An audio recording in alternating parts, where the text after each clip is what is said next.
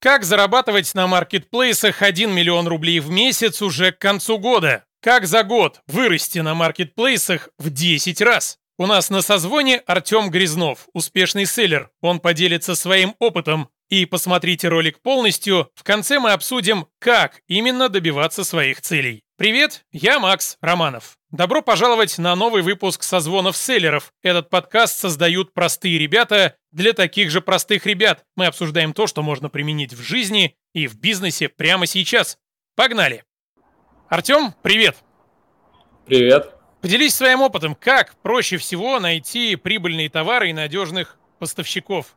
Как анализировать э, рынок, чтобы продавать на маркетплейсах в плюс? Разобьем, наверное, этот вопрос. Но я считаю, что это в любом случае должно быть личное общение. То есть ты должен а, с человеком по возможности контактировать лично, чтобы увидеть, условно, если ты выбираешь там производство, увидеть все производство, как у него построены процессы, понять, что тебе это внушает внутреннее по ощущениям доверия и уже начать работать с ним. Если, конечно, ты работаешь, допустим, а, с Китаем, и у тебя там нет условно возможности слетать там в Китай на производство, и ты работаешь через байеров – Тут, наверное, просто опыт и в какой-то степени удача. Поставщики Сколько... это хорошо, а товар-то как выбирать? Ведь прежде чем выбирать поставщика, нужно понять, что мы, собственно, продаем и как нам с этим не уйти в минус, а заработать на этом. Ну да, все правильно, но, во-первых, надо поставить себе цель. То есть, если нет цели, то ты точно не выберешь товар правильно. Ну, то есть, потому что он в любом случае выбирается, исходя из своих целей. Что ты хочешь достичь с этим товаром. То есть ты можешь, не знаю, условно выбрать товар, который может продаться там на 100 тысяч, это максимум рынка, который э, он может дать. А у тебя цели там 10 миллионов заработать. Ну, это, то есть товар выбран вроде и правильно, то есть ты будешь топ-1 в этом товаре, но при этом а, цель твоя не будет достигнута. Поэтому в первую очередь это а, правильная постановка цели, то, куда ты хочешь прийти, чего ты хочешь достичь с этим товаром или с группой товаров. А дальше просто анализ, анализ а, конкурентной цены, а, качества товара, каких-то его преимуществ, чтобы отстроиться от конкурента. Ну, как-то так. Ну, я ставлю себя на место новичка, у новичка цель. Я хочу денег. Я хочу зарабатывать на маркетплейсах. Куда двигаться? Это неправильная цель. Ну, для меня это неправильная цель, я это очень давно понял. Это то же самое, что сказать себе, я хочу стать богатым. Но для кого-то вот взять человека, у которого там средний доход 10 тысяч рублей в месяц, для него человек, который зарабатывает 300 тысяч, он тоже богатый. А для человека, который зарабатывает миллион, и он ну, не считает себя особо богатым, для него там а, богатый человек, который там а, по 100 миллионов в месяц делает. Вот. Поэтому, опять же, это неправильная постановка цели. Надо поставить цель именно в деньгах, сколько и за сколько ты хочешь заработать, и уже там а, у тебя будет картина, план, стратегия более правильно выстроена. Так, допустим, я хочу зарабатывать 100 тысяч рублей в месяц через 3 месяца. Что для этого нужно? Да, мы берем, идем а, в какой-то сервис, который помогает нам анализировать marketplace, допустим, Postats. Открываем там, а, грубо говоря, плюс-минус, делаем в голове свои наброски, в какую а, нишу, в какое направление я хочу пойти. Смотрим товары, которые там есть, смотрим, продаются ли на такой объем эти товары в три месяца, и все. Если они подходят нам по достижению цели, эти товары могут нам эти принести деньги. Наша задача просто найти этот товар, который э, будет конкурентный с ценой. Ну, то есть со всеми издержками, которые несет с собой marketplace. Тот же MP-Stats, я подозреваю, показывает оборот, а не прибыль. Соответственно, нам нужно еще провести некие математические вычисления, вычесть все расходы из этого оборота, ведь мы хотим же прибыль в 100 тысяч рублей в месяц, а не просто оборот. А то можно ведь делать оборот 100 тысяч в месяц и торговать в минус вообще запросто. Почему нет-то? Да, а да, кстати. Давай это... расскажем подробнее, что еще считать нужно. Да, это, кстати, большой лайфхак, когда делают бренды на продажу, они просто разгоняют оборотку, а по сути там маржи нету. То есть они за оборотку делают большую и отстраиваются от конкурентов за счет очень низкой цены. И это такой лайфхак, когда компании строят просто бренд и понимают, что они через там полгода его продадут. А в целом, ну, надо анализировать э, все издержки, которые несет с собой marketplace, то есть это комиссию, э, логистику и, опять же, правильно высчитывать логистики, потому что от процента выкупа она меняется, и тут очень тонкая грань, когда ты не будешь это учитывать, ты можешь просто, ну, или заведомо заложишь процент выкупа больше, чем он есть, ты можешь уйти тут в убыток. Ну и, соответственно, себестоимость э, товара и все расходы, которые там э, содержат упаковку товара, доставка на склад, если у тебя там есть э, какие-то менеджеры, упаковщики и так далее, тоже это все включать, и чтобы целостная картина уже позволяла с учетом оборота иметь 100 тысяч рублей чистыми. Но самое главное это вот не забывать важных э, вещах логистика, комиссия и процент выкупа, если со стороны ВБ мы говорим. Звучит как что-то на очень сложном языке, но это я просто с позиции новичка говорю. Допустим, новичок говорит, а где мне взять вот эти формулы? Есть где-то в интернете формулы, по которым все это рассчитывается? И из этого вытекает следующий вопрос. Можно ли новичку просто начать прибыльно торговать на маркетплейсах или нужно где-то обучиться? Формулы, да, они есть, они есть и в оферте ВБ, то есть как бы это открытая информация для всех. А, единственный вопрос, что формулы, значение этих формул каждый э, месяц, каждую неделю, а бывает и каждый день меняется. То есть меняется логистика, меняется комиссия Wildberries, и за этим надо следить. То есть если не будешь следить, значит будешь терять деньги. Теперь про обучение. Я считаю, что нужны знания в первую очередь. То есть, как ты их получишь, это уже другой вопрос. Ты можешь получить эти знания, там, общавшись, там, я не знаю, с каким-то селлером, можешь пообщаться, не знаю, с другом, который у тебя уже на маркетплейсах торгует, а можешь пройти обучение. Но, опять же, обучение, обучению рознь. И вот лично мой опыт, да, мы начинали с моей женой, а на тот момент она еще была девушка, и мы тоже залетели на какое-то обучение, оно там стоило до 10 тысяч рублей, вот, но оно там не час, не два длилось, а там, по-моему, неделю или две, и каждый там день был урок. Вот, но там была настолько вводная информация, что это обучение просто можно было взять, вот в Google зайти, задать эти вопросы и получить эти ответы. То есть качество этого обучения было низкое, и в голове ничего не отложилось. То есть там просто сказали, надо открыть ИП, надо выбрать товар, поставить его, купить там принтер для печати этикеток, а, чтобы у вас был ноутбук, через который вы могли работать, и типа в добрый путь. Ну, блин, это не обучение. А вот, допустим, обучение, там, я не знаю, какого, ну, Вячеслава Малых, который я проходил, это уже другой совершенно уровень, не такое обучение, да, оно очень сильно помогает. Поэтому нужны знания, и нужно правильно выбрать путь, как их получить. Кстати, у нас на канале пару месяцев назад было большое интервью с Вячеславом Малых. Если кому интересно, друзья, посмотрите. Вячеслав очень знающий, интересный человек, там есть на что посмотреть. То есть, все-таки э, с нуля начать на маркетплейсах достаточно проблематично, и нужно либо хотя бы ну, погуглить и заняться самообразованием, либо, если есть бюджет, проще пойти учиться к знающему человеку. Но с нуля знаний, если то, да, сложно. Но в любом случае, мне кажется, в любом деле с нуля начинать без знаний очень сложно. Ну, то есть в любом mm-hmm. случае опыт нужен, либо ты, да, ищешь наставника какого-то, но опять же, зависит от бюджета. Если ты там, а, у тебя есть там условно 10 миллионов, и у тебя есть затраты на то, чтобы продвигать товар, ну не затраты, а бюджет на то, чтобы продвигать товар, на то, чтобы учиться, на то, чтобы сам этот товар закупить. Плюс, если он там, я не знаю, доставляется из Китая, то есть у тебя должно быть а, запас средств на логистическое плечо, которое тебе позволит торговать и не уходить в out of stock, то да, а, но если у тебя там, не знаю, ограниченный бюджет, и ты там заработал свои первые деньги, там, условно, первые там 300-500 тысяч, хочешь выйти на маркетплейсы, то тут, наверное, просто придется побольше потрудиться и будет чуть сложнее, но в любом случае все будет хорошо, если ты в это веришь. А можно ли упростить выход на маркетплейсы, привлекая специалистов, ну, так называемых менеджеров по маркетплейсам, которые возьмут там на себя внутреннюю рекламу, может быть, внешнюю рекламу, оптимизацию карточек и так далее. Это вообще рабочая тема?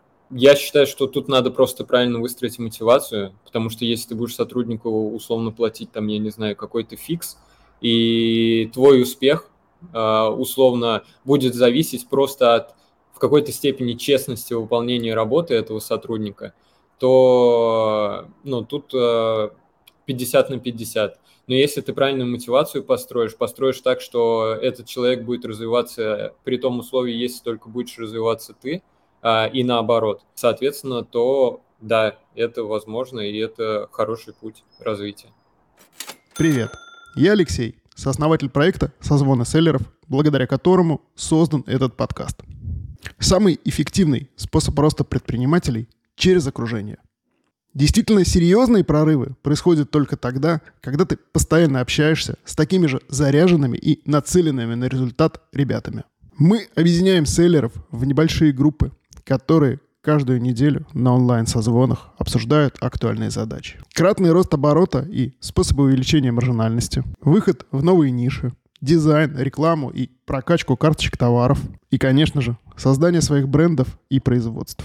В группе делятся контактами проверенных байеров, фулфилментов, логистов и поставщиков. Приходи, и мы подберем для тебя идеальную группу, с которой ты будешь регулярно созваниваться и неизбежно расти. Поставь видео на паузу и узнай больше про созвоны селлеров в нашем боте по ссылке в описании прямо сейчас.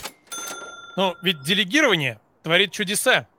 Конечном итоге, если ты сам будешь и швец, и жнец, и на дуде, и грец, в конечном итоге ты просто замучаешься и будешь успевать гораздо меньше, и в какой-то момент твой оборот перестанет расти. То есть делегировать-то надо. Скажи, ты пришел уже к делегированию и как к нему вообще прийти? Так, ну, скажу честно, э, не, я еще не пришел к этому. То есть вот мы как вдвоем с женой занимаемся, так это и есть. Но, наверное, в какой-то степени это можно назвать все равно распределение дел но я полностью согласен, потому что, ну, не зря говорят, что время – это самый ценный ресурс, потому что оно ограничено. Допустим, ты там можешь э, за день, да, потратить э, на сотрудника какого-то и 10 тысяч, и 1 миллион, и миллиард там рублей условно, а там, ну, за 24 часа ты никуда не выбежишь, что ты можешь сделать за этот день. Вот, поэтому делегировать обязательно надо, и все вот эти операционные задачи, они очень сильно высасывают энергию. Допустим, даже, там, я не знаю, вот у меня был лично такой период, когда у меня начали приходить на товар плохие отзывы. И я понимаю, что это на меня сильно влияло, то, что ну, я в какой-то степени расстраивался, в какой-то степени это давило на меня. И моя энергия, она угасала. И она угасала не в том русле, в которое она могла. То есть я ее мог конвертировать в какие-то новые а, планы свои, в новые стратегии, вложить там эту энергию в выбор нового товара или продумки каких-то стратегии по отделению от конкурентов. А в итоге я эту энергию просто сжигал на, на то, что меня просто влияли отзывы. Вот и все. Поэтому, да, делегировать обязательно надо. Надо всю операционку, все действия, которые делаются там на ежедневной, еженедельной основе и которые там не требуют условно твоего сильного вмешательства, то есть а, принятия какого-то решения, которое может повлиять на бизнес – а, то это в первую очередь надо делегировать. А почему у тебя пошли негативные отзывы на твои товары? Поставщик подвел? Или это, не знаю, атака конкурентов была? Ну, наверное, это будет как оправдание, типа атака конкурентов, но на самом деле вывод такой был и сделан. То есть они добились того, чего хотели, а, снизили наши продажи, и, соответственно, отзывы негативные перестали идти. Вот и все. Но вывод такой. То есть вот есть отрезок времени, на котором были отрицательные отзывы, потом снизился рейтинг, отрицательных отзывов перестало валиться там в день по 2-3. Соответственно, ну, вывод здесь для меня, он логичен, что это сделано было для чего-то и специально. К сожалению, ну, то есть товар не менялся. Тот же самый товар сначала продавался нормально, потом посыпались отзывы, потом они перестали сыпаться негативные, а при этом товар тот же самый без изменений. Да, все верно. Друзья, мотайте на ус, как жесток мир маркетплейсов, как могут конкуренты издеваться над другими конкурентами. А как работать с этими негативными отзывами? Можно ли их перекрывать позитивом? Ну и просить знакомых или, может быть, в каких-то чатах людей выкупать товары, оставлять позитивные отзывы. Такой аналог самовыкупов, но не для продвижения уже карточки товара, а для работы с репутацией. Ну, тут, наверное, фраза, конечно, можно только осторожно. Можно, в принципе, все, да. Ну, то есть есть разные способы, там, начиная от того, что ты просто реально просишь там каких-то знакомых оставить отзыв, но опять же, оферты это сейчас на грани, так скажем, и тут а, надо все это делать грамотно, скрыто, и чтобы тебя не вычислили, иначе ты нарвешься на штрафы. Ну а в целом просто надо придумать э, покупателю мотивацию, почему он должен э, делать этот отзыв. Вот, ну, а, допустим, я там, не знаю, я хожу там в барбершоп, там, а, грубо говоря, за отзыв делают мне скидку на услуги, условно, там, в магазинах каких-то тоже какие-то подарочные сертификаты, возможно, дают. Тут то же самое, просто надо это все упаковать в рамках закона, так скажем, Wildberries и грамотно с этим работать. Но, опять же, поделюсь опытом. Вот с Вячеславом мы совместно, можно сказать, разбирали этот кейс, что у меня упали продажи, когда снизился рейтинг. Мы долго перебирали гипотезы, ну, то есть я их э, какие-то из тех э, гипотез, которые он мне говорил, я уже проверил, и, соответственно, он не мог э, никак поверить, условно, что реально рейтинг снизил настолько продажи. Вот, соответственно, выдвинул одну из гипотез, мы ее проверили, и получилось, что рейтинг не так сильно влияет на продажи как это было на самом деле. То есть причина была и в контенте, который я поменял на тот момент. Поэтому тут, если прилетел какой-то негативный отзыв, и условно упал рейтинг, но шапку отзывов, когда покупатель открывает, и там первые 5-10 отзывов у тебя положительные, то сильно это не повредит. Угу. А с контентом ты что сделал? Карточки товаров поменял? Не, я, ну, я просто сделал новую фотосессию, поменял, была другая модель, цвет фона. В принципе, структура контента, она осталась плюс-минус та же, но, возможно, просто вот покупатель, он визуально его отторгал фон или отторгала модель. То есть, ну, это в любом случае, то есть надо проверять, все надо тестировать. Нельзя вот так поверхностно сказать, и вот э, меня этот э, случай научил, что возможно, поверхностно может казаться, что ты вот сделал какое-то действие, и оно повлияло даже не в отрицательную всегда в сторону, а в положительную. И ты думаешь, так, это значит мой ключевой фактор успеха, буду делать всегда так. А на самом деле ты мог сделать еще параллельно что-то незначительное для тебя, но именно это увеличило твои э, продажи или их уменьшило. Поэтому тут надо быть внимательным, нельзя никогда делать поверхностные выводы. Какой должна быть маржинальность товара, после всех э, комиссий, вычетов и так далее, какой должна быть маржинальность товара для того, чтобы можно было его успешно продавать на маркетплейсах? В процентах, в рублях, как тебе удобней? Так, ну, вообще общепринятое, наверное, это 20-30%. Это в целом, когда у тебя, ты работаешь уже там условно, либо у тебя штат сотрудников, а, либо там, может, свое производство, то есть когда ты уже нарастил обороты. Вот. Но, опять же, тут, э, наверное, должна быть такая условно взаимозаменяемость. То есть ты можешь продавать с маржой 10% э, на 30 миллионов рублей, и у тебя будет там 3 миллиона рублей твоя чистая прибыль.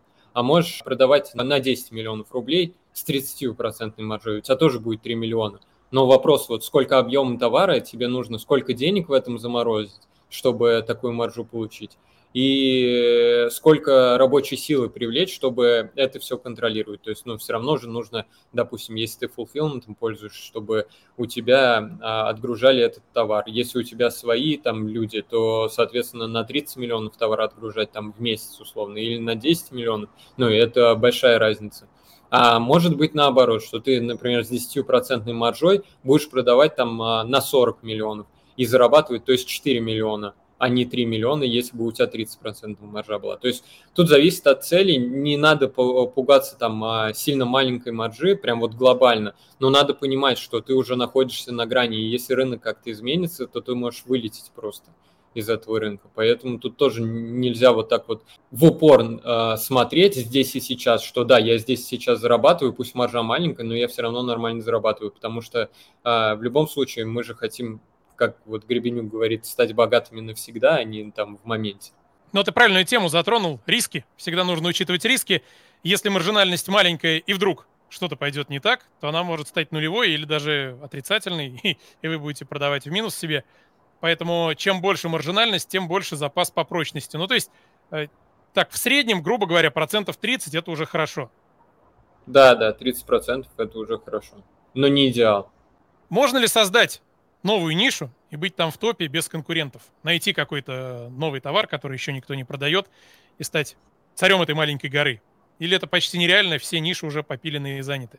Да, наверное, теоретически возможно. Опять же, это надо посмотреть, на какие риски а, тебя это поведет. То есть, ну, в любом случае, новые ниши – это то, что условно не продается либо на маркетплейсах, либо, в принципе, нет в, в нашей стране, и об этом люди не знают. Я вот приведу пример. Я общался там с одним из своих родственников, и он на, хотел отгрузить генераторы солнечные, от солнечной энергии. То есть э, это штуки, которые вырабатывают электричество, они как заряжаются от розетки, но если а, позволяет а, поток лучей, они могут вырабатывать эту электроэнергию и от солнца. Вот. А, один такой генератор стоит в закупе около там 80-90 тысяч рублей. Вот, то есть, ну, плюс-минус, даже если там а, не брать, опять же, а, там X2, чтобы на нем заработать, а там хотя бы условно 20-30 тысяч, их продают вот на маркетплейсе там в единичных экземплярах по 120 тысяч. Ну, блин, возможно, это что-то новое, да, для маркетплейсов. Если ты его заведешь, да, но если логически подумать, люди, скорее всего, не будут покупать это там. А другой пример – это там спиннеры и попыты. Да, это крутой товар, новый товар. И кто-то его реально завез первый раз и в Россию, и завез на маркетплейсы, и на нем круто заработал. Но сколько поставщиков остались э, со стоком а, на складах с этими попытами, спиннерами и так далее тут, наверное, насмотренность должна быть большая, то есть должен быть опыт. С первого раза тут, ну, только по везению можно угадать. Потому что в любом случае, если ты берешь там тренд, который есть там за границей где-то, да, в любой стран, поведенческая модель людей, она все равно разная. Кому-то это может зайти, кому-то может не зайти. То есть, ну, потому что люди все разные. Поэтому в целом можно, но надо понимать, что ты уже будешь а, работать здесь не с а, трафиком маркетплейса, а ты должен его привлекать внутрь маркетплейса, потому что если этот товар новый, туда априори не будут заходить, его искать, пока о нем не узнают, а это уже привлечение блогеров или какой-то рекламы извне. Это снова Алексей из проекта «Созвоны селлеров». Каждый созвон проходит с участием профессионального трекера. Его задача – организовать процесс для получения максимального результата. Нами разработана и многократно протестирована в бою методология, которая дает неизбежный и регулярный рост бизнеса селлера. Основная ее часть – это регулярное общение с другими такими же ребятами, которые решают такие же задачи, как у тебя. Созвоны позволят тебе найти свое узкое место, решить текущие задачи и наметить новые цели. А после по шагам достигнуть результата. А поможет тебе в этом твое новое мощное окружение, твоя группа и твой трекер. Приходи, у нас уже есть для тебя отличная группа. Поставь видео на паузу и узнай больше про созвоны селлеров в нашем боте по ссылке в описании прямо сейчас. Раз уж ты сам затронул тему внешнего трафика, ты какими способами продвигаешь свои товары? Внешний трафик, внутренняя реклама или только SEO-оптимизация или что-то еще может быть? Только внутренняя реклама, потому что, вот, ну, опять же, так как я считаю, опять, что Вячеслав Малых супер опытный и крутой и селлер уже, можно сказать, да, и в целом как наставником а, для кого-то он выступал на Wildberries, а он говорит, что пока с внутренней рекламой не будет все идеально и с внутренним трафиком, пока ты не захватишь весь трафик на рынке с Wildberries именно, или там с Озона, ну, с любого маркетплейса, то нет смысла идти и привлекать другой трафик потому что он в любом случае, ты не можешь его измерить. Сейчас, к сожалению, вот, допустим, на Озоне, да, есть какие-то метрики, которые позволяют как-то э, данный трафик контролировать. На Wildberries это вообще невозможно, и более того, там месяц, месяц-полтора назад за трафик, который привели с блогеров, Wildberries оценивал это как а, самовыкуп и за это штрафовал. То есть люди хотели привлечь просто дополнительный трафик и делали это легальным путем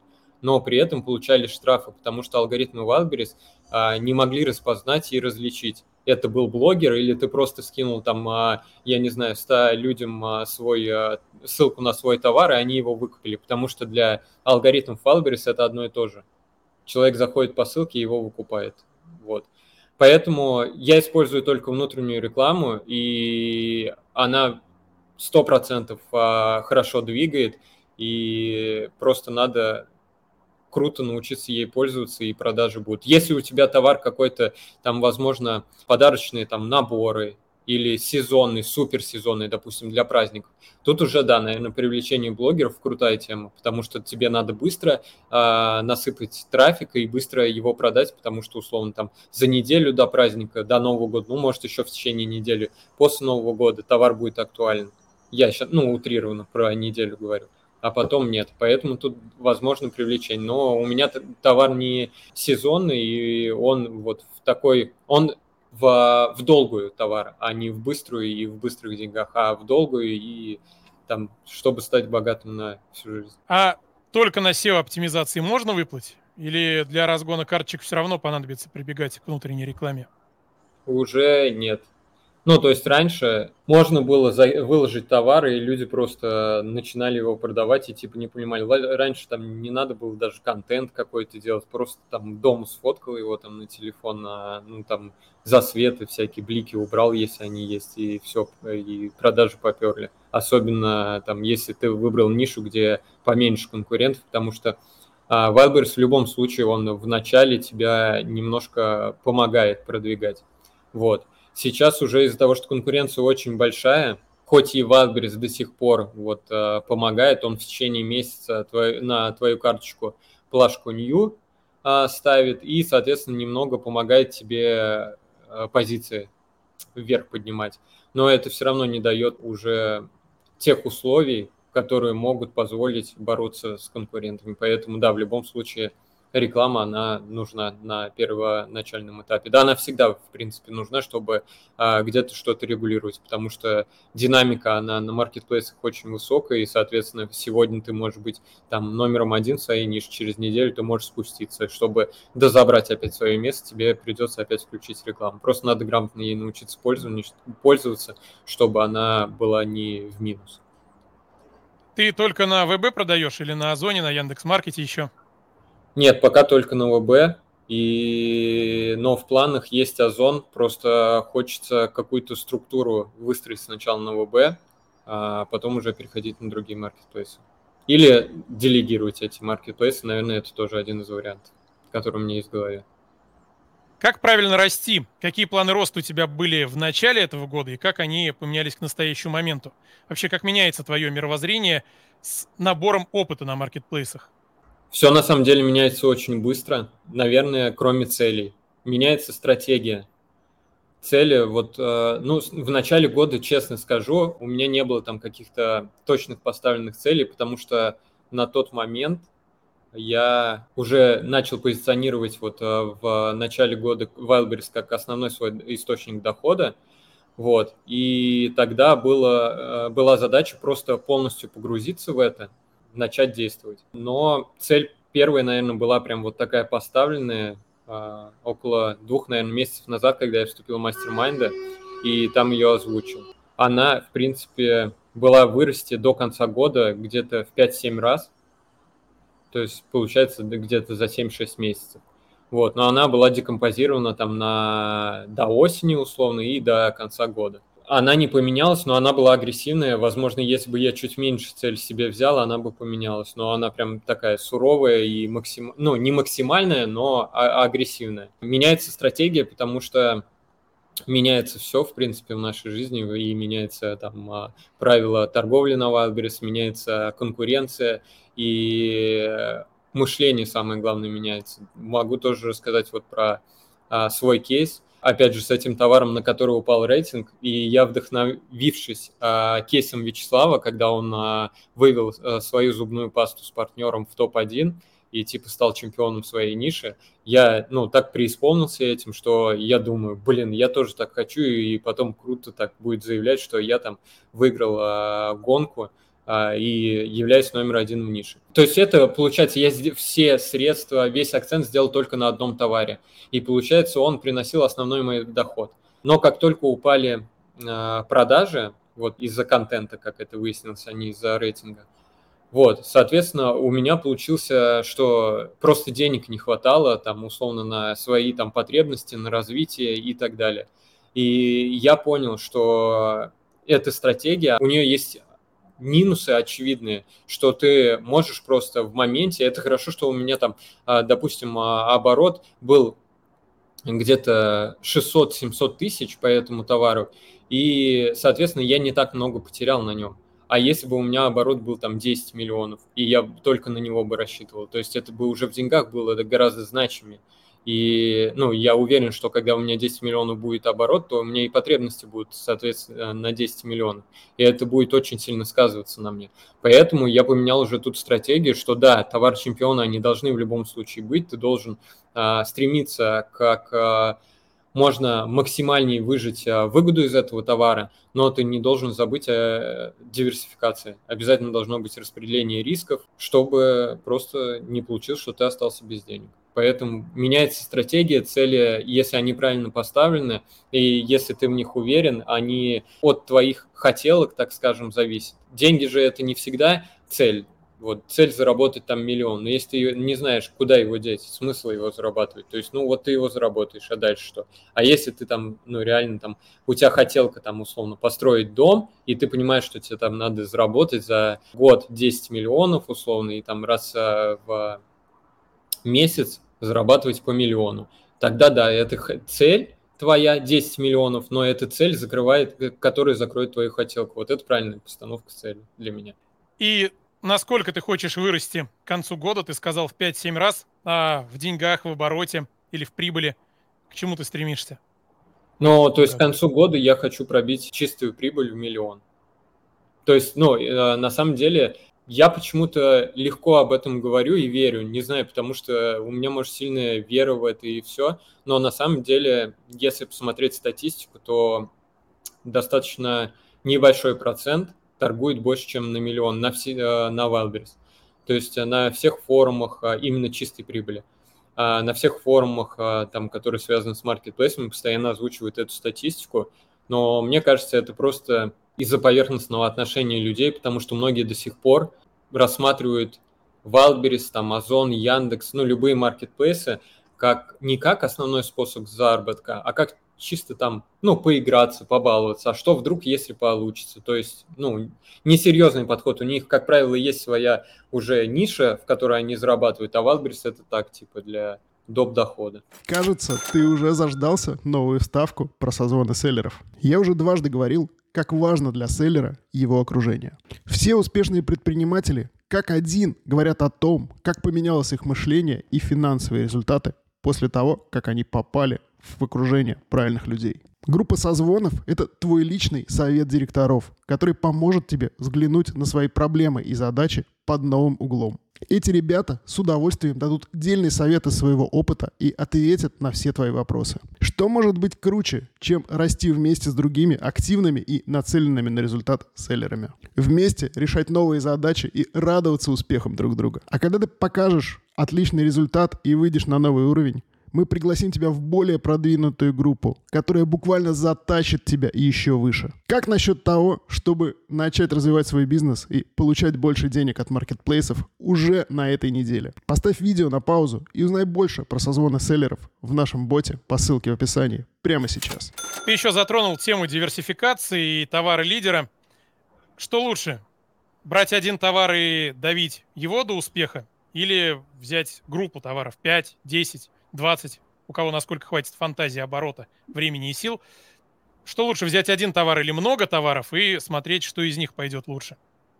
Надо взять 10 товаров и топить с ними вверх. Наверное, так. Ну, вот как я и сказал, потому что, опять же, диверсификация зависит от опыта. А, то есть, если ты возьмешь 20-30 товаров и э, начнешь э, работать с ними один, да, то есть у тебя не будет команды, у тебя нет а, опыта, как правильно а, регулировать эти товары, как правильно в моменте увидеть, куда стоит перевести большую часть денег, от каких стоит избавляться. Если у тебя вот этого опыта нету и у тебя нет команды, то очень будет сложно с этим.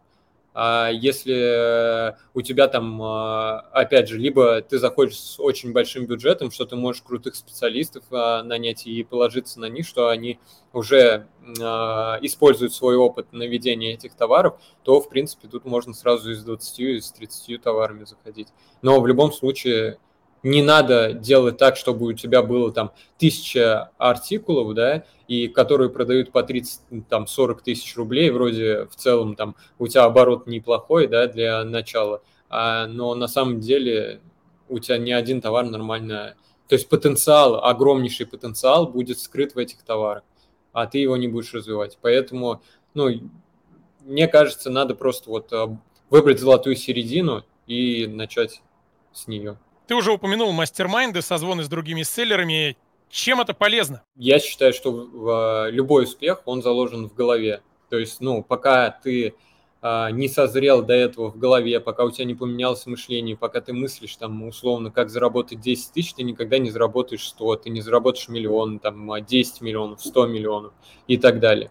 В мастер-майнд это, во-первых, у тебя меняется сразу мышление, это первое, потому что даже если люди плюс-минус одного уровня, а, я, ну, у меня а, такая жизненная позиция, что нет плохих людей, каждый человек, он хорош в чем-то. То есть, да, он может там, я не знаю, допустим, ну, плохо, допустим, играть в футбол, но он хорошо э, работает с цифрами.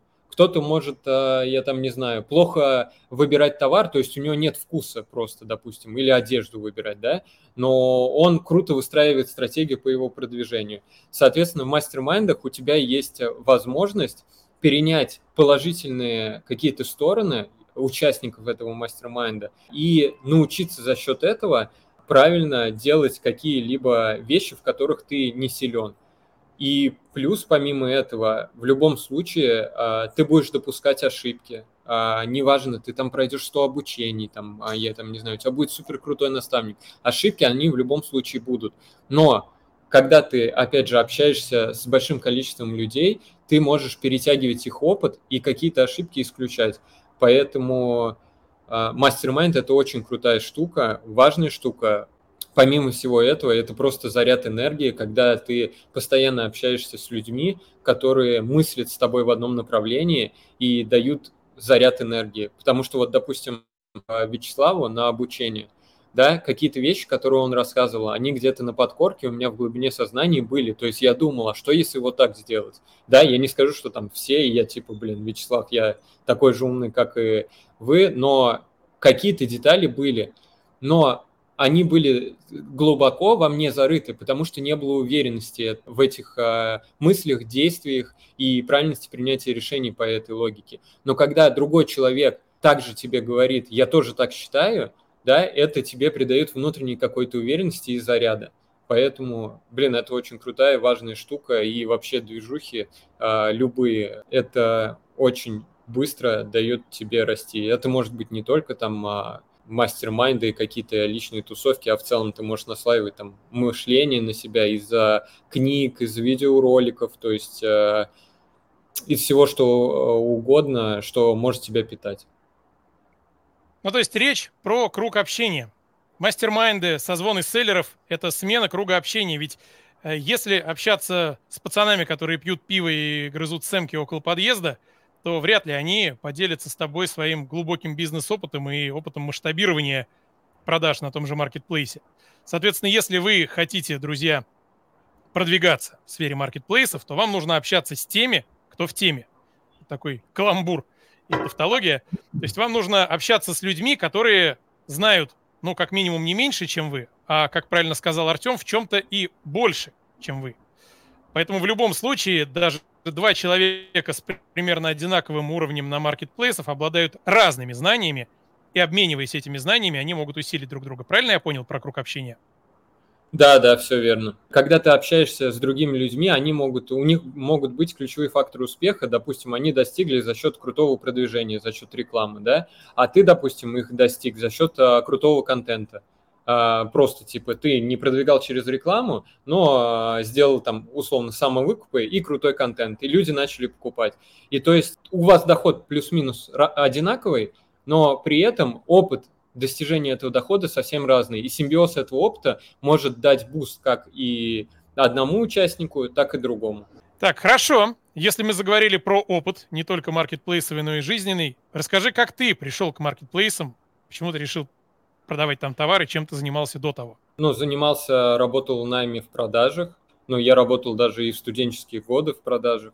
На маркетплейсы зашел, наверное, случайно. И случайно благодаря моей жене. Изначально, то есть был какой-то накопленный бюджет, и мы понимали, что нам надо куда-то идти. То есть я скажу так, когда я искал работу, э, то есть у меня образование техническое, но я пошел в продажи, потому что я понимал сразу, а, что я уйду в бизнес, но для этого мне нужно получить какие-то знания – и я подумал, что для меня может быть самое полезное, если я еще не выбрал нишу, какая работа по найму, чтобы я был успешен в бизнесе. Я понял, что продажи, потому что это а, контактирование с людьми, общение, выстраивание правильных диалогов, в какой-то степени даже а, правильное выстраивание выгодных договоренностей, а, которые сейчас вот на маркетплейсе, допустим, нужны, чтобы получать отсрочки от поставщиков. Это очень важно, потому что это влияет напрямую на твой рост. Вот. И, соответственно, я пошел в продажи, работал в продажах. У нас было, как я говорю, накопленный какой-то бюджет, и мы подумали, куда а, его вложить. И первое, что пришло в голову, в направлении Wildberries, но не торговать, а открыть ПВЗ. А, мы уже там начали, наверное, на протяжении одного-двух месяцев ездили по Москве, смотрели помещения, и в целом наверное, мы были уже готовы его открывать, но как-то вот э, одним вечером я созвонился с женой, шел с тренировки, созвонился с ней, она встречалась со своей подругой, и они там завели вот эту тему.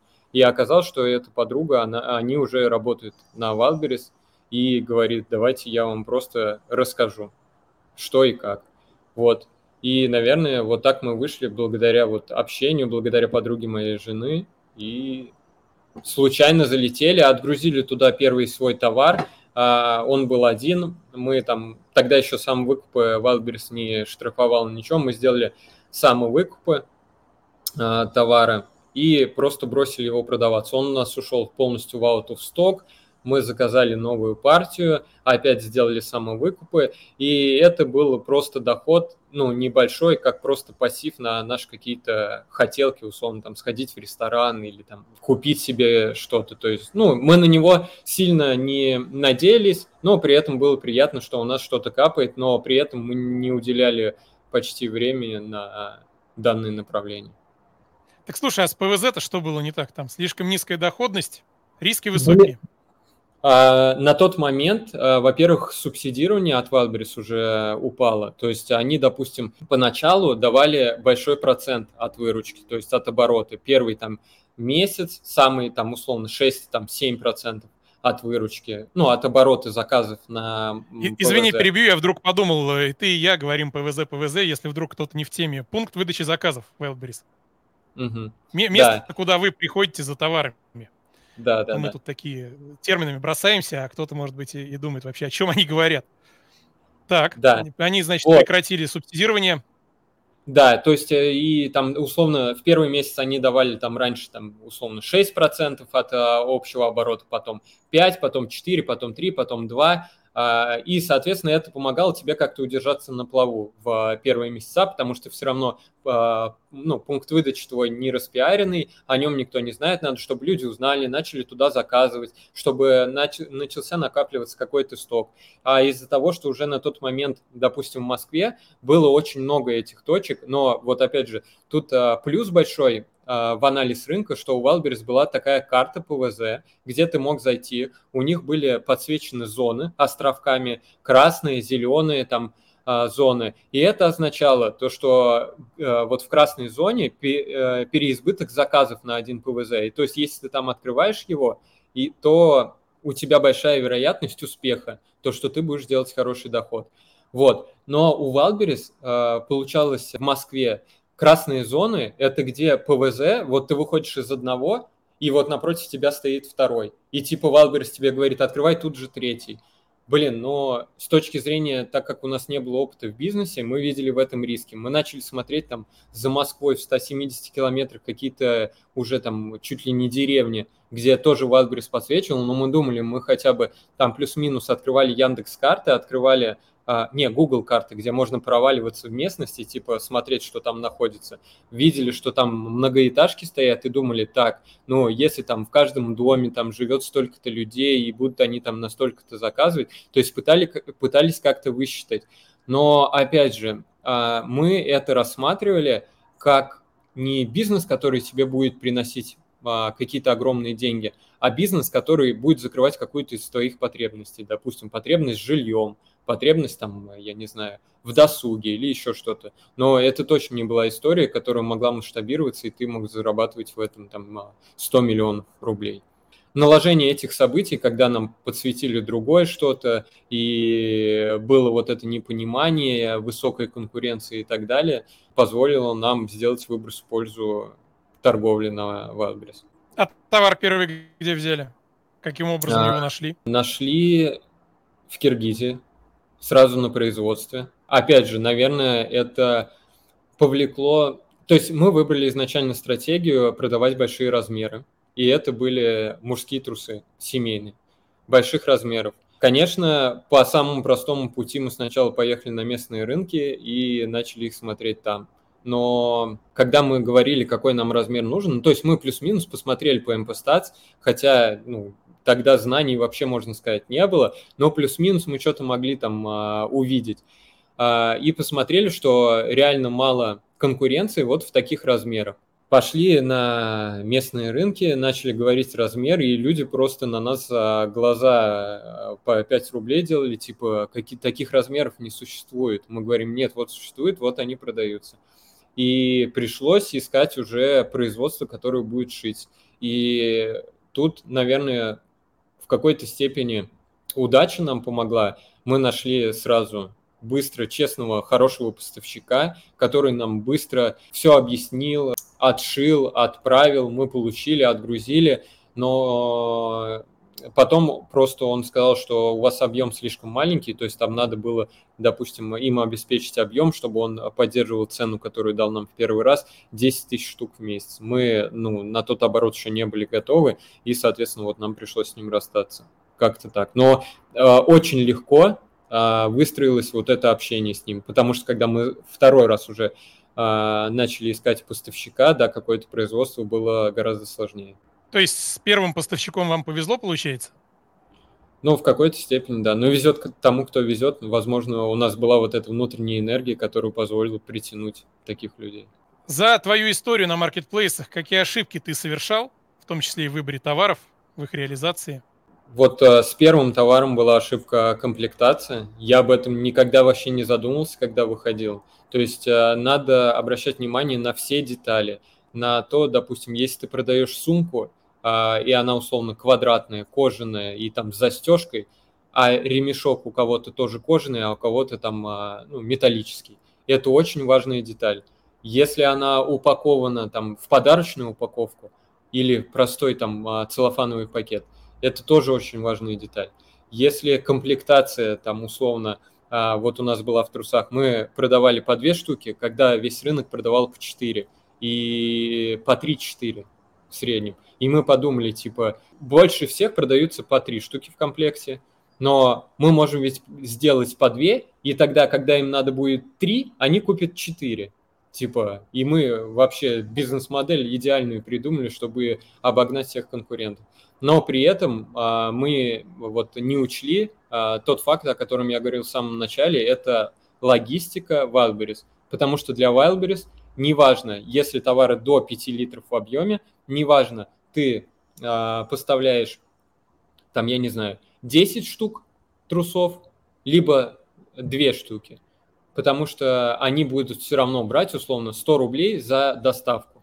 Но при этом у тебя себестоимость одной единицы товара будет выходить при 10 штуках в комплекте гораздо выгоднее, дешевле, и для покупателя это будет дешевле. То есть ты будешь более конкурентный. Но опять же, не надо передавливать, то есть не надо, если все там торгуют по 4, а ты сейчас по 8, и типа все, я сейчас точно всех захвачу. Это тоже неправильно. То есть тут анализ и тест. Ну, то есть, когда невозможно это проанализировать, надо тестировать. То есть, надо попробовать. Это может как принести тебе успех, так может и не принести. И еще моя большая ошибка – это анализ цены внутри года. То есть ты должен полностью проанализировать тренд а, цены. Что это значит?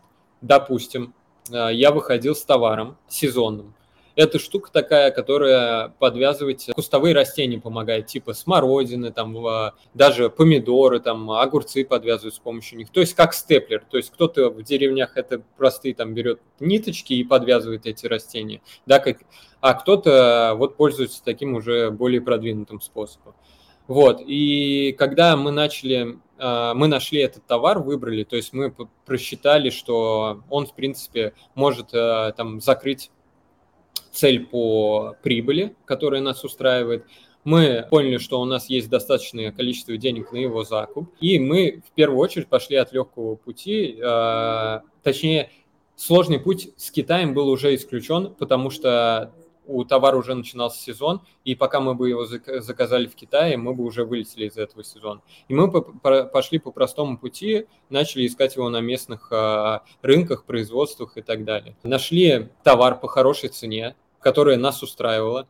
Маржа была там 30%, и мы такие подумали, что все круто, мы сейчас быстренько его отгрузим, закупим, у нас будет под рукой есть что, где можно его закупить, чтобы не ждать из Китая, и, соответственно, начать продавать. Но как только мы его отгрузили, была допущена ошибка, что я не посмотрел поведенческую модель цены в будущем. Конкуренты просто уронили цену, потому что пришел сезон, а я остался с этой ценой, а ронять мне цену уже было нельзя, потому что это в минус, и все. И поэтому это очень важно. То есть важно анализировать не здесь и сейчас а, по всем ключевым факторам, показателям, а в долгую. Если ты у тебя товар сезонный, то надо смотреть, когда эта сезонность заканчивается, какой сток тебе нужен, как, как э, ведет себя цена. Если товар не сезонный, надо смотреть, а, как цена себя ведет а, в спады. Все равно, если товар нету такой зависимости от там, а, зимы, лета, в любом случае будет небольшой, но спад. Допустим, какой-то товар лучше продается на праздниках какой-то товар э, лучше продается там, когда чуть похолоднее на улице. У него, допустим, там 2-3 месяца самых жарких в году у него продажи чуть падают. Поэтому это все надо анализировать, и чем э, больше деталей принимать во внимание при анализе, тем успешнее будет твоя бизнес-модель. Какие ошибки точно можно было не совершать? Вот эти обе? Блин, ну на самом деле я считаю, что ошибки надо совершать, потому что без них не будет роста. Когда у тебя складывается все идеально, допустим, ты можешь выбрать товар и залететь с ним. И вот как мы, допустим, выбрали поставщика, и у нас сразу все круто сложилось. Но я не набрался от него опыта. Мой опыт был это, то есть я написал в чат, нашел чаты Telegram производств, написал туда, мне откликнулись, я встретился, а, отдал деньги, товар отшили. То есть, грубо говоря, моих каких-то спецнавыков и спецопыта тут э, никаких не потребовалось. И это в будущем повредило мою модель э, поиска то есть я думал, сейчас я второго поставщика также легко найду, а на самом деле оказалось, что тут уже сложности, то, что там это ему там не понадобились условно лекала, которых у нас не было, то есть мы просто шили по образцу, а другие поставщики начали уже требовать лекала. Лекала, допустим, они а, не, мог, не могли цену просчитать, пока мы им не предоставили это. Соответственно, я не понимал вообще, какая себестоимость товара выйдет. Вот, поэтому ошибки надо допускать, а, надо их допускать как можно больше, как бы это глупо, да, и там а, не резало слух, а, но надо допускать их, просто надо извлекать опыт, и самое главное, а, научиться благодарить, что эти ошибки, они произошли, и воспринимать их очень важно с позитивом, потому что, как потом вот моя жизнь показывает, что любая ошибка, она влечет за собой какой-то результат, обязательно положительный. То есть, если ты ее правильно принял. Поэтому ошибки допускать надо, не надо их бояться, просто надо извлекать правильные из них э, детали. И обязательно благодарить, что типа спасибо, что со мной это произошло. Сейчас, вот, допустим, с понижением рейтинга и упадком продаж, а не потом. То есть я благодарен, что я сейчас уже эту точку прошел, я знаю, что делать потом нежели чем когда у меня там, например, 100 миллионов и упадут так резко продажи. Как ты считаешь, любой или человек может добиться успеха на маркетплейсах? Или нужен какой-то особый склад ума, характера? В моем понимании, в моем складе ума абсолютно любой. Но на, должны быть усилия, все зависит от головы. Вот я ну, уверен в этом, что все идет от головы. То есть вот опять же, да, Михаил Гребенюк рисует такую модель, а, когда у тебя есть там достижение какой-то цели, отрезок, условно там 10% этого отрезка это действие, 10% это план твой, то есть как ты это действие, стратегия. И 80% это работа с головой, как, чтобы у тебя было правильно выстроено мышление на данный результат. Потому что если в мышлении не все в порядке, то ты никогда не построишь э, успешный какую-то стратегию или там успешный бизнес. То есть все начинается с головы, с веры, Поэтому, если с этим все в порядке, можно и на Wildberries достичь а, любых успехов а, положительных, и в любой другой нише, я в этом абсолютно уверен. И любой человек это может сделать, если он умеет работать над собой, умеет работать своей головой. Что делать и как развиваться, если ты работаешь на обычной работе, подзастрял там, хочется чего-то большего? Как понять, что нужно двигаться, как понять, куда двигаться, и, и нужно ли вообще это понимать? Или кому-то это не обязательно? Тут э, на этот вопрос на, буду наслаивать свое мышление. Мое рассуждение было таково, и мое убеждение сейчас, да, допустим, когда я беру какие-то риски на себя, потому что уход, допустим, с найма, со стабильного заработка, это все равно риск. То есть ты рискуешь тем, что тебе там, э, условно, есть даже есть бюджет, да, запас там на три месяца обеспечения своей семьи там и себя, то ты рискуешь, что через три месяца этого может не быть. Но, допустим, в моем случае лично а, есть точка А, в которой ты сейчас находишься. Допустим, она найм, а, заработок там в 200 тысяч рублей в месяц и твои какие-то базовые потребности, да, которые, без которых ты там, они, наверное, даже не базовые, а потребности, без которых ты не можешь прожить, там, в еде, там, в жилье и так далее. И какой-то бюджет, который на них уходит. И есть точка Б, это твоя цель или твоя мечта, а, что ты хочешь там ездить, а, там, я не знаю, на супер а, крутой машине, там, я не знаю, на Ламборджини, хочешь жить в крутом особняке или там дом на берегу океана, хочешь, чтобы твои близкие всегда были здоровы, но на это тоже нужны, к сожалению, финансы и большие финансы. И это была точка Б. И я понимал, что если я не сделаю шаг какой-то сейчас, то есть я не пойду от точки А к точке Б, да, не начну принимать вот эти риски на себя э, для увеличения качества своей жизни, то у меня ничего не поменяется. Я как зарабатывал 200 тысяч рублей, да, я могу вырасти там в доходе, в, там, условно, там, меня повысить, там, у меня будет доход 250 тысяч или 300 тысяч рублей. Но глобально-то игру это не поменяет. То есть, если ты сидишь на рыбалке там в пруду, который там метр на метр, и где там, а, не знаю, пескарь какой-то только водится, то ты там, ну, не поймаешь там, а, не знаю, семгу какую-нибудь, форель или еще что-то. Это надо понимать. Тут то же самое. Если ты работаешь в найме, надо понимать, что агрессивного роста и супер быстрого улучшения твоей жизни не будет. Может, я не прав в этом, может, кто-то со мной не согласен, но у меня такое убеждение. И я понимал, что в эту точку А я в любом случае смогу вернуться, что бы со мной ни происходило. То есть, да, я могу ошибиться на пути в точке Б, но если я достиг каких-то результатов уже, я в любом случае их достигну еще раз.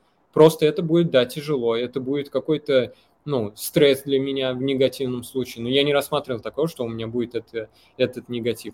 Поэтому я просто посоветовал людям не бояться принимать риски и понимать, что там, где вы сейчас находитесь, вы всегда туда сможете вернуться.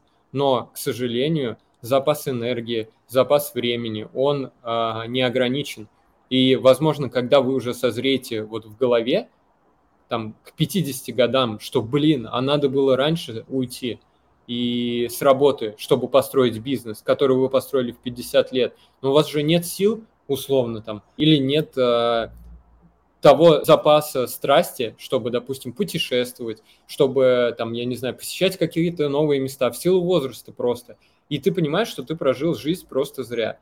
Поэтому а сейчас, пока вот условно я молодой, у меня куча энергии, куча сил, я понимаю, что мне и бизнес легче дастся, и, соответственно, у меня огромнейший запас времени еще впереди. И я думаю, что любой человек, вот просто э, тем, кто смотрит, я бы посоветовал задуматься. И это было бы показательным. У любого человека 100% была ситуация, когда он сделал какое-то действие, неважно это, не, может, не увеличение дохода, а, допустим, я там не знаю, он стеснялся какой-то вещи, да, на себя надеть, он думал, что его друзья его воспримут с осуждением, потому что, типа, блин, они так не ходят, они ходят в спортивках, а он хотел надеть деловой костюм, потому что он круче себя будет чувствовать в этом. И когда он совершил эти действия, он подумал, блин, а почему я раньше так не сделал, ведь мне так круто сейчас. И я думаю, что у любого так, э, человека в жизни такая ситуация была, и надо вот об этом задуматься и просто начать наслаивание на финансовую часть своей жизни. И все будет круто, и все все достигнут. О чем мы с тобой не поговорили сегодня, а стоило бы? О чем я тебя не спросил важным? Есть ли такое что-то, то видится важным тебе? Ну, наверное, вот окружение и поддержка – это самое главное. Надо иметь сильных людей рядом с собой. Самое важное, наверное, сильную девушку, жену, потому что вот в моем случае это, наверное, основная опора была и основной мой помощник. То есть, ну, она э, как бы для меня была и есть всем. То есть э, любая там ситуация сложная, там э, помощь какая-то мне нужна в каком-то деле. Это всегда первый э, там а, помощник мой, палочка-выручалочка. Поэтому многие да, говорят, вот даже тот же Вячеслав, что успех складывается благодаря там отчасти его жене, там Гребенюк говорит, э, что типа женщина, она двигает, потому что мы начинаем закрывать там хотелки своих женщин, закрывать какие-то их потребности. Ты видишь, как она радуется этому, восхищается там тобой даже, да, не просто подарком радуется, а просто восхищается того, что ты смог этого добиться.